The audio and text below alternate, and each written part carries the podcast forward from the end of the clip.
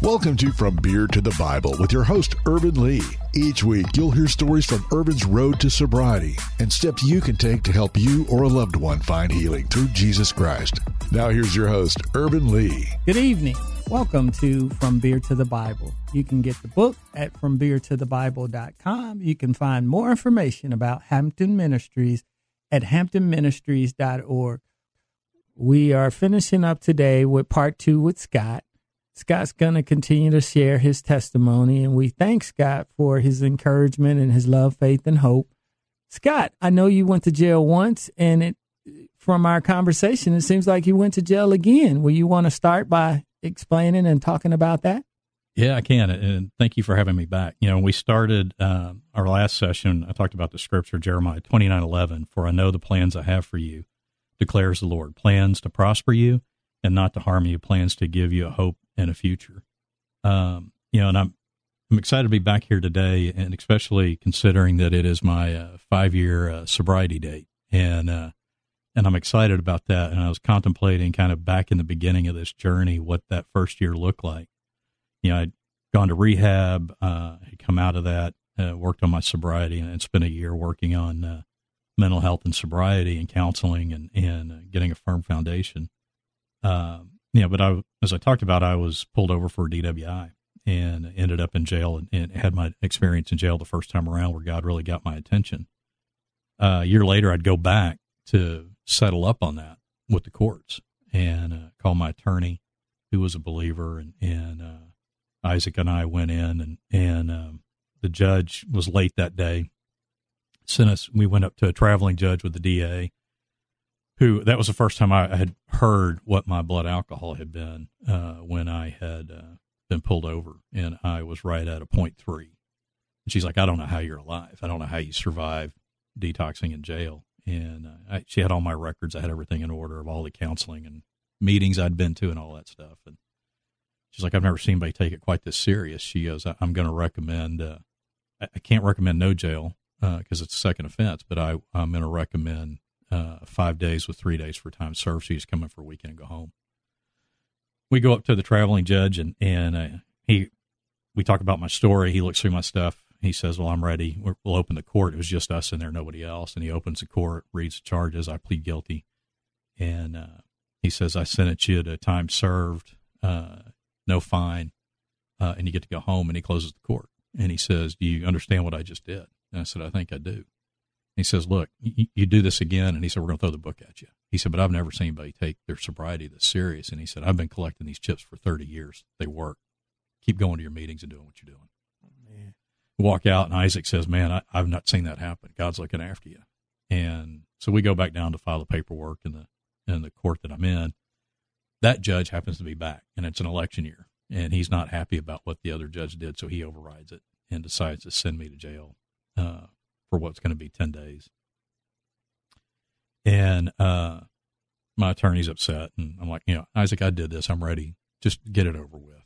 And, uh, you know, come in and, and do it. And uh, so I, I, come in that following. It was on a Friday. I come in that following Monday, and it's uh, it was in October of that following year. So just a little less than a year sobriety. And I go in and end up right back in Pod F. I have laundry duty, so that's how I know where I was the first time because I go, mm-hmm. oh, this only pod that does laundry duty. So now I just, I'm right back where I started. Yeah. And um, week goes fine. You know, I get uh, new clothes, fresh set of new clothes every day out doing laundry duty and a hot meal. And, and at the end of the week, and I, I, got to share my story a couple of times during that, that time. Uh, but they were crowded. So um, they gave me credit for time and decided that I was only going to stay five days, that they could do that. And so now it's Thursday night. I'm about to leave and uh, this gentleman comes in. The bunk next to me had been empty all week. Uh, the gentleman comes in looking as bad as I had the year before, and uh, kind of a intoxicated voice. You know, what are you doing here? And I said, well, I'm I'm here to pay my debt to Dallas County. You look pretty good for just being arrested for a DWI. And I'm like, oh, that was a year ago. I'm just here to pay my debt. I said, I've been sober for a year oh, I don't believe anybody can do that. And he passes out. As I was looking at daily reflections the past couple of days, I was reminded of this story, and it reminded me of where I was at that year before looking at him. And, and part of the, the read, read from that, that book was um, he cannot picture life without alcohol. Someday he will be unable to imagine life either with alcohol or without it. Then he will know loneliness such as few do. He will be at a jumping off place. He will wish for the end. And that reading goes on to talk about, you know, you can't live life with it, but you're at a place. It's you know, I don't want to die, but I, I'm going to die if I don't have a drink. Yeah. And and I was thinking about that time back uh, and paying my debt. Um, and that gentleman, he woke me up. I don't know, it was sometime in the middle of the night, and uh, he said, "Can we talk?" And I said, "Sure." And he said, Have you really been sober for a year? And I said, I have been. He said, I, have been an addict for 20 years and I've never hurt anybody. I've never harmed anybody, but I'm in here as uh, theft charges. No, I, I, can't afford an attorney. And he just starts crying. He tells me a story. He has a son and a daughter here in town that are, have successful careers. He has grandkids he's never met. You know, just, you can hear the shame and the guilt and, and just the grief and the loss and the despair. And uh, he let him talk for a while and he, he finally said, I'm just, I'm a bad man. And I stopped him and I said, you know, you need to stop. I said, you're not a bad man. You're just a man without a solution. Mm-hmm. And you're no different than I was a year ago. The only difference between you and I is I happen to financially be in a better place where I could afford a good attorney uh, because I have driven enough and done enough that I should be locked up, but I'm not. And uh, I said, the solution is God. He goes, Well, how do you do that? And uh, I walked him through on my arm. I've got a tattoo that uh, are some arrows, but the, the, the, shafts of those arrows are the scripts of abandon to God, admit, fault, admit faults, clear the wreckage, give freely, trudge the road to happy destiny. And I walked him through that. And I said, This is basically a summary of the 12 steps of AA. And I said, My solution came through establishing a relationship with God and finding God. And what I found out is he never left me. He was in here with me a year ago because somebody caught my attention just like I'm getting yours. And I said, I know there's a group that comes in here and holds meetings. You know, go get on the list with the sheriff. They'll give you a Bible, they'll give you a big book. Every day, wake up and ask God to reveal himself to you, and he will. And I said, I also know if this is your first time to even think about think about getting treatment, Dallas County's got a program. You can go down to a, a facility that's focused on recovery. I said it, it it's a jail facility, but you can get recovery. Mm. And if you ask for it, they'll probably send you. And so he was going to do that.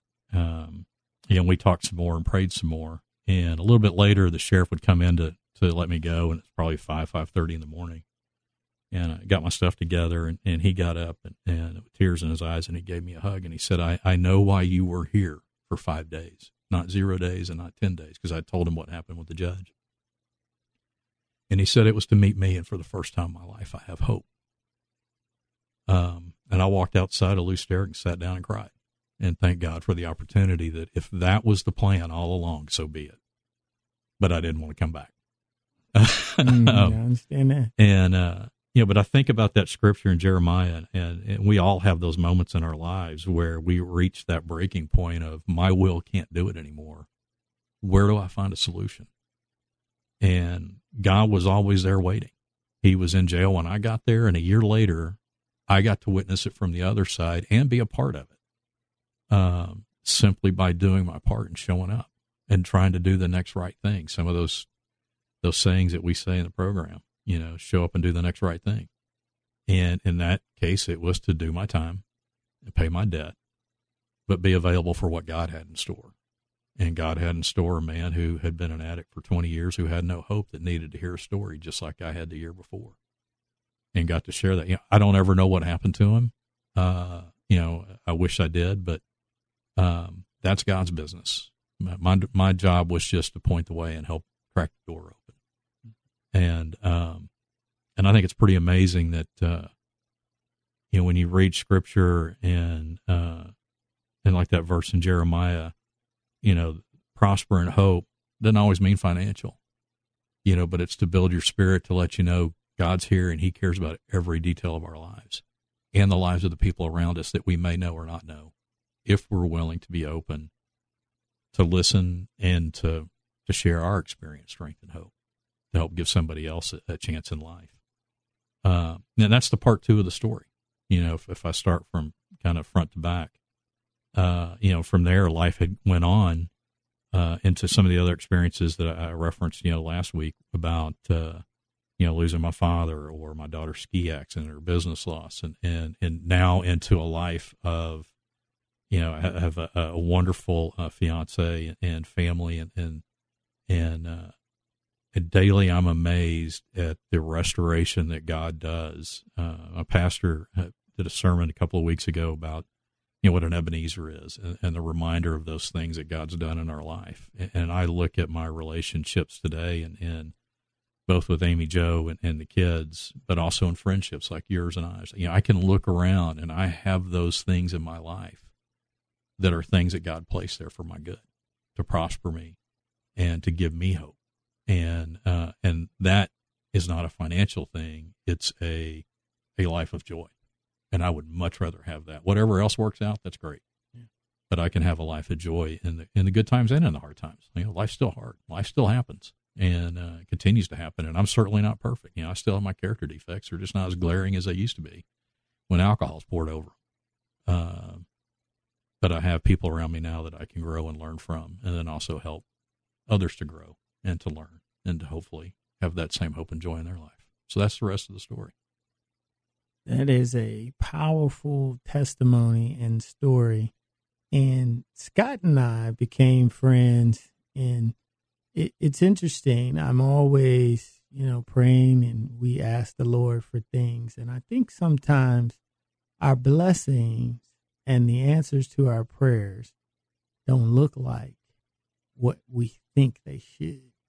And because we view it that way, we sometimes miss the answer to our prayers, right? So I've been praying, I've been praying. And I remember bemoaning to God about, you know, once I changed people, places, and things, well, that eliminated the large majority of my friends. And I kept saying, you know, Lord, this, this sobriety is a, a lonely road. And one day I was at the gym, and the first friend he sent me was Pastor Ben um, I had been praying on the elliptical machine and I was bemoaning to God that I didn't have any friends. And I opened my eyes and there's this guy and he's like, Hey man, what are you doing? And I told him what I was doing. And he said, Hey, I go to Gateway. And I said, So do I. And he became a good friend of mine. And Scott and I were introduced uh, through another gentleman. And Scott and I have been become great friends. And so it's amazing in the ways that the Lord prospers us and it does not always mean money, but it is also resources. What I what I looked at, and I, I try not to pray and ask God for money anymore. I try to pray and ask God for resources. God already knows what we need. He already says, I'll meet all your needs according to my glorious riches in Christ Jesus. So, what I ask Him for is His will, His ways. Teach me and then resource me for my assignment, for his good works, his plans, and his purpose to use my gifting. Uh, and he does that. And one of the things that I'm I'm trying to teach myself is we always ask the Lord and we recognize and we praise and worship him for the big stuff. But we also got to thank him for wow, we got up this morning. Thank you that we can go to work. Thank you that we have a job. Thank you that you have a family, a fiance, because it's easy in the times that we live in now to look around and man, you listen to the news, read the paper, you you look around and we're in a pandemic. It's easy to get down on yourself. And one of the ways that I combat that is I say, what are the things that I'm truly grateful for? and I start to list those and I start to count those. And usually about the time I get to 10, I'm no longer depressed or feeling down. And one of the things that um, the Lord is teaching me that there are seasons in life and that whatever you're going through right now, it won't last always. And one of the things that in my teaching and in being in the middle of storms is he said to me, don't make a permanent decision for a temporary circumstance or problem. Too many times we want to we want to make a decision on something that's temporary. The Bible says this too shall pass. We want to make a, a permanent decision, so we have to take a step back. And another key lesson that I, I took from Scott's testimony is God always has a plan. God always has a plan and a purpose for us. Our job is to hear, listen, and obey his will and his directions that he will communicate to us. People always say to me, Well, I, am trying, help me discover what God's purpose is for me.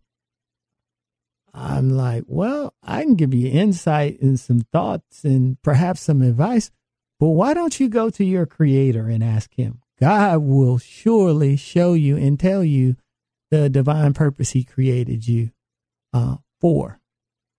And then a theme that keeps coming up, uh, and another thing I took away from Scott's wonderful and powerful testimony is we as believers and followers of Christ, we have knowledge of God, which is information.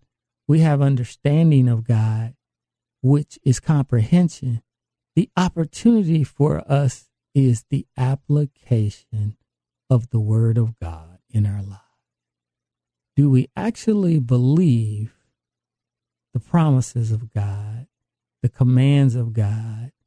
When God gives us an assignment, or purpose, will we actually take our head and heart knowledge and apply it to our life? That's where sobriety and that's where the joy of the Lord is found when we obey the Lord. He says, If you love me, keep my commands. Well, follow my instructions. His instructions are found in the Bible we have to take our head and heart knowledge and apply it to our lives. And so many times we pray and we say, Well, I'm waiting on the Lord. I'm waiting on the Lord. Well, where's the action in that? Where is the step of faith? And I try to always say, Okay, I'm praying. Uh, it's okay to fast. It's okay to believe. But Lord, what can I do today in the natural to show you that I believe and I'm holding on to your promises. So within your praying, within your fasting, within your believing, you also need to execute your faith. Take that. Uh, and sometimes it has to just be a baby step of faith, right?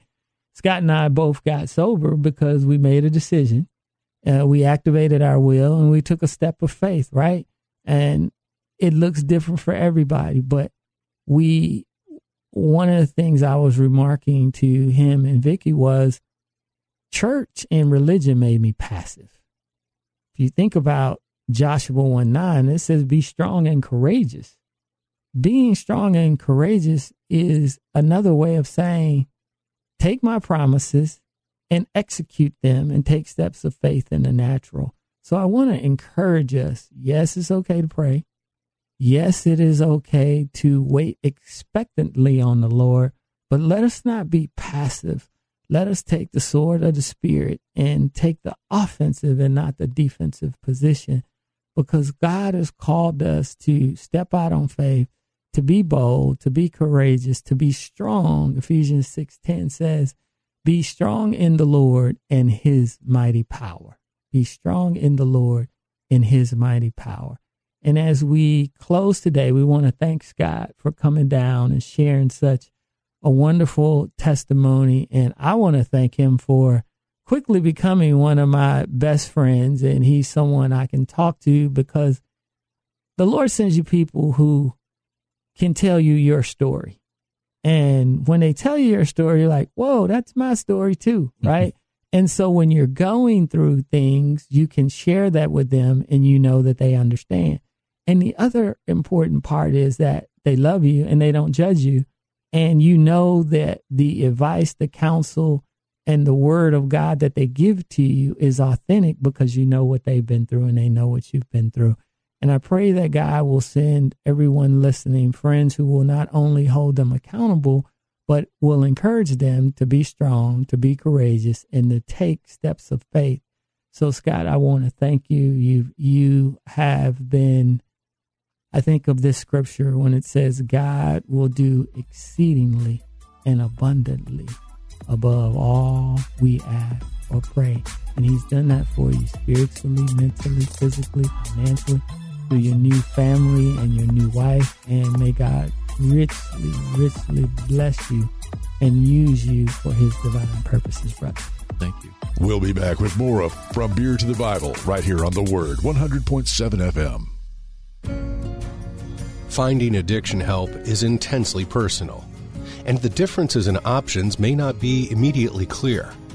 Hampton Ministries was founded with the intent to provide people struggling with substance and behavioral issues with guidance to find the best environment for their well being and recovery. Our main focus is to help those who use drugs and alcohol to break free and learn to cope with life circumstances. Hampton Ministries provides a rehab welcome kit to provide crucial resources to make their journey a success. Utilizing Lonnie Hampton's principles of character, work ethic, and selflessness, participants learn to hold themselves accountable. We want to help each individual obtain the life skills necessary to live a happy, successful, sober life. If you or a loved one is wrestling with substance abuse and needs help finding treatment or to donate, please visit hamptonministries.org. That's hamptonministries.org. Welcome back to From Beer to the Bible. Here's your host, Ervin Lee. Welcome back. You can find the book at FromBeerToTheBible.com. I'm going to have Scott say one more thing before he goes. One of the things you mentioned was about uh, you know taking action and those steps of faith, and it's not always in the big things. And I have found, and it's certainly with with sobriety and getting sober, or even like the gentleman when I went back into jail, and he finally said, "I have no hope. I need help." It's just simply that it's telling somebody, mm-hmm. whether that's picking up the phone and calling an 800 number, or it's telling somebody who has a life of lives differently that you go, "I want what they have." Just saying, "Hey, I need help and I'm struggling." And once you put that out there God can step in and say, all right, now I'm ready to do business and we're ready to change and provide hope and provide a path and a solution. It's that thinking of isolation that I did in my own thinking for a long time that kept me bound up and in prison in my own drinking. It was saying something that opened the door to get me help. Yeah, I, and I will add to that it's raising your hand today. And if you're out there and you need help, bring your problem to the light you can find information at hamptonministries.org. You can also go to my website from beer to the bible.com and you can email us and we will help you get help. Because Scott and I both, the, the thing that we did, the first step or the action that we took was admitting that we had been powerless over alcohol and our lives had become unmanageable. And then you invite the presence and the power of God and the Holy Spirit to work in the supernatural. And if you want to be free, I always say the enemy lives in the darkness. Bring your addiction, alcoholism, whatever it is, bring it to the light because he cannot work in God's shining light. Bible says, surrender yourself to the Lord. Resist the devil. The way you resist them is raising your hand. Lord, I need you. Lord, help me. Let the Holy Spirit come into me, indwell me, lead God, counsel me to sobriety. Because the Bible says you resist the devil he will flee from you, right? And we want to encourage you to reach out to us who are recovered or recovering, and you would like to come on and share your story to encourage others, like Scott has done, like I've done, in the love, the faith, and hope in Christ Jesus of overcoming alcoholism and addiction. Reach out to us. And remember, the love, I love you. The faith is in Christ Jesus, and the hope is found in the Lord our God. May God always richly bless you. Thank you for listening to From Beer to the Bible with host Ervin Lee. To learn more, visit FromBeerToTheBible.com. There you can catch past episode podcasts and find other resources. That's FromBeerToTheBible.com.